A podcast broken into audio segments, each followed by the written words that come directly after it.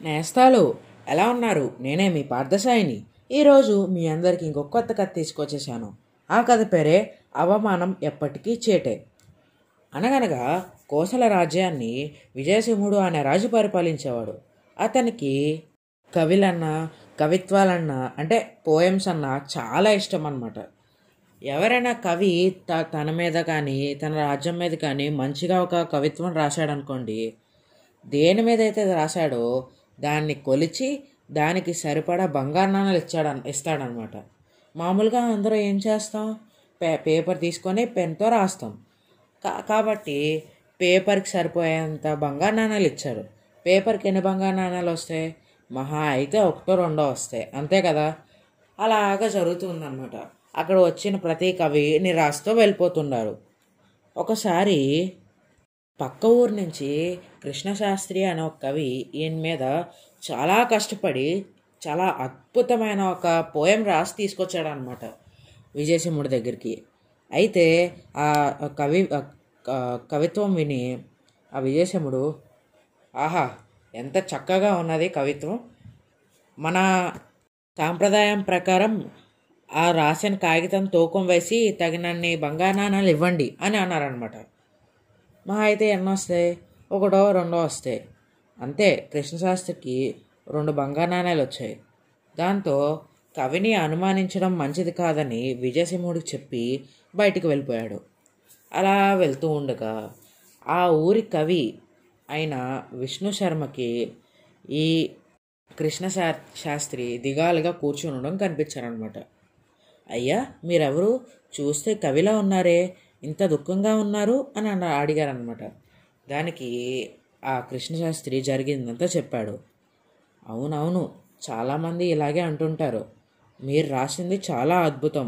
నేను చదివాను కదా మీకు తగ్ తగ్గిన బహుమతి ఇప్పించడం వరకు మిమ్మల్ని రాజ్యం వదిలి వెళ్ళనివ్వను అని చెప్పి అన్నాడనమాట కానీ రాజుగారేమో అలా చేస్తున్నారు ఇప్పుడు అలాగా అని ఉన్నారు నేను నాతో పదండి నేను చెప్తాను కదా అని అంటూ విష్ణు శాస్ విష్ణు శర్మ అక్కడికి రాజు సభకి తీసుకెళ్ళాడు.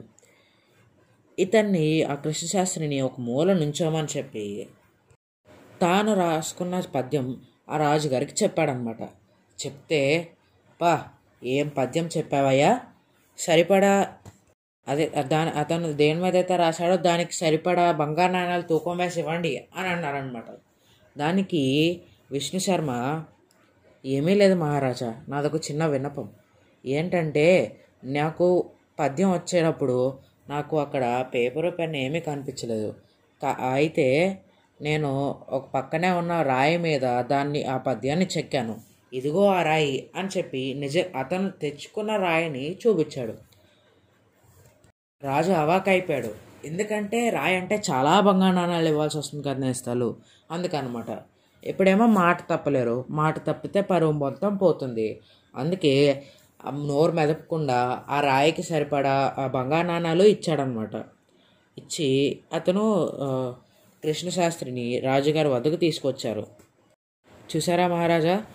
ఇలాంటి గొప్ప కవికి మీరు అన్యాయం చేస్తే నాలాంటి చిన్న కవితో మీ ద మీ దగ్గర నష్టాన్ని చేర్పించాను.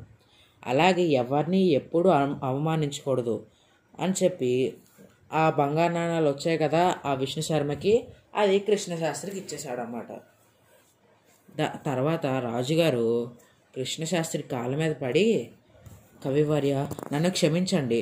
చాలా నాకు తెలియకుండా చాలా పెద్ద తప్పు చేసేసాను ఈ కావ్యానికి తగిన ధనరాశి మీకు ఇప్పుడే ఇస్తాను అని చెప్పి ఒక పెద్ద మూటతో అతనికి వరహాలు ఇచ్చాడనమాట తర్వాత విష్ణు విష్ణు శర్మకి విష్ణు శర్మకి ఇచ్చేశాడు ఆ కృష్ణశాస్త్రి. అలాగా వాళ్ళిద్దరూ సంతోషంగా ఇంటికి బయలుదేరారు. ఈ కథలో నీతి ఏంటో తెలుసా నేస్తాలు? అదే ఎప్పుడు ఎవరిని అవమానించకూడదు. అలా అవమానిస్తే అది మనకే తిరిగి వస్తుంది. మరి మనకి పొడుపు కథలు కూడా ఉన్నాయి కదండి నేస్తాలు మరి? వినేద్దాం ఆగండి. మొదటిది అంచు మేడలో ముత్యాలు. ఆ ముత్యాల మధ్యన ఐదుగురు నాట్యం చేస్తారు. ఆ ముత్యాలు రాసేయండి ఆ అంచు మేడ ఏంటి? ఆ ఐదుగురు ఎవరు?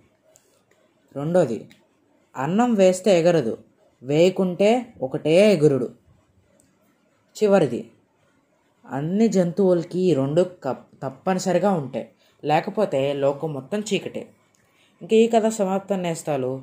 మళ్ళీ రేపు ఇంకో కొత్త కథతో మీ అందరి ముందు ఉంటాను. అంతవరకు సెలవు.